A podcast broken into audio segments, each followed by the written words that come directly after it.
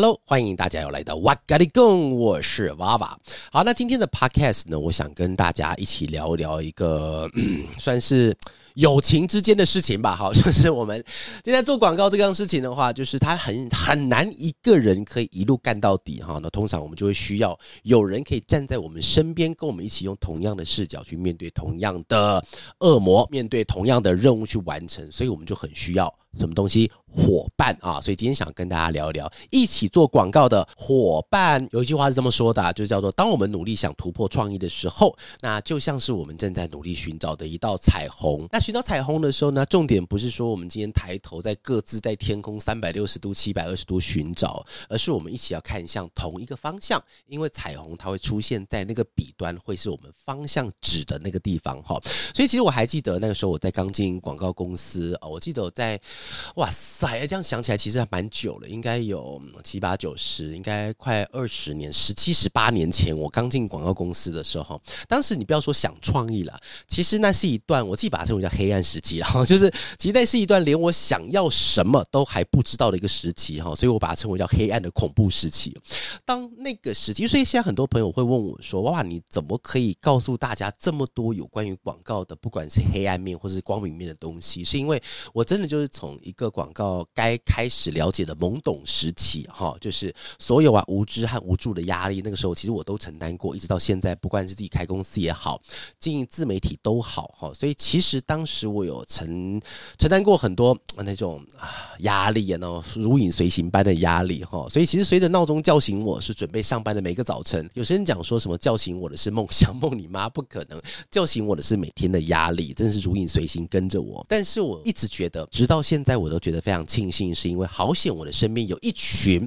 啊，真的是一群哦，他愿意教，而且还时不时给我很多力量的好伙伴，包含我们现在有一个小团体叫 Indie Creative，就是里面有很多的台湾独立代理商，我们在里面的话有很多的好朋友、好伙伴，可以让我偶尔在里面吐吐苦水，或者让我在里面找到一些方法去解决，才让那个恐怖的菜鸟时期，包含现在是不是菜鸟时期的话，都多了一些支撑度过的心灵力量。就是像比方说菜鸟时期的时候，虽然还没有办法认识很多公司老板，但是我们同部门的同仁啊，曾经跟我一起合作过的伙伴，那其实都是我很好吐苦水跟找寻解决方法的一个好对象。因为其工作的场合是除了学生之外，最有可能交到知心好友的地方哦。我今天要分享这件事情，不是说交朋友是工作的目的，但是在广告这份工作里面，如果你可以有一起奋战的伙伴的话，其实真的真的非常的重要。好，那我们来接下来想象一个思想实验，然后来想象一种状况。好，那你的客户，你明天的提案就要要了，就要开始准备提案了哈。那一群工作的人，那我们其实在不眠不休的在努力。这个时候，你更希望你身边的人是跟你有完全相同的方向的人，相同兴趣的，甚至是相同说着一样的那种白痴话、干话的那种人，还是能力很强，但是跟你完全不同调的人？哦，我相信有很大的比例上你会选择前者，因为在一起奋斗的过程里面的时候，并不是哪一个英雄可以跳出来解决，而是一群很努力的凡人，怎么样一起努力完成那个目标？